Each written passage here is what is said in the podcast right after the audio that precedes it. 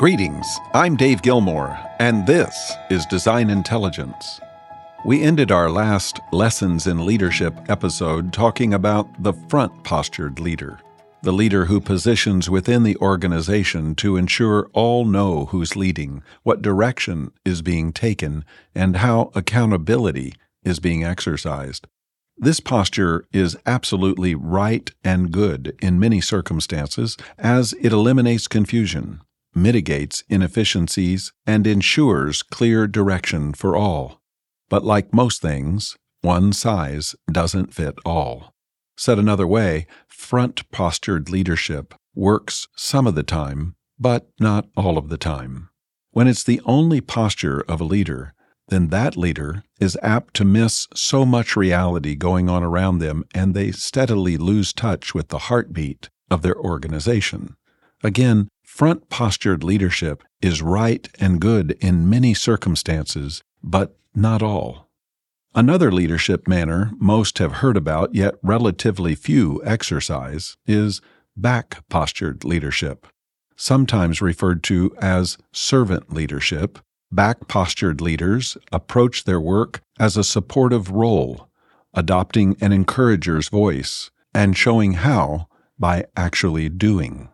Back leaders can always be relied upon to support, care for, and serve as a safety net for the organization.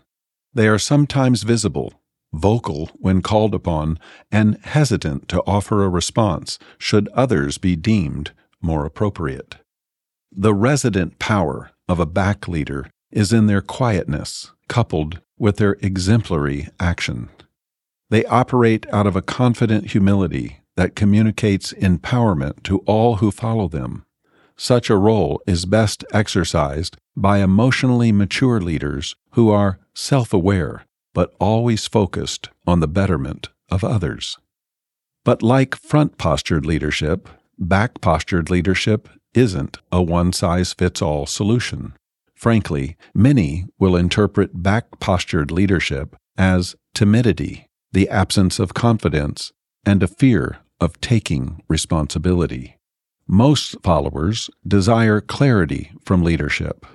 Insecurity runs its course in most organizations, and as such, followers desire to know who's in charge, what's expected, and how they are being measured for success. The back postured leader may not exude the necessary out front clarity many seek, and therefore their back posture may result in diminishment. But then again, this presupposes that leadership is a relational dynamic set in a spatial context. It may also misinterpret leadership personality as essential to effective leadership rather than understanding leadership as a way apart from personality and spatial structuring. The essence of authentic, effective leadership is never an either or construct.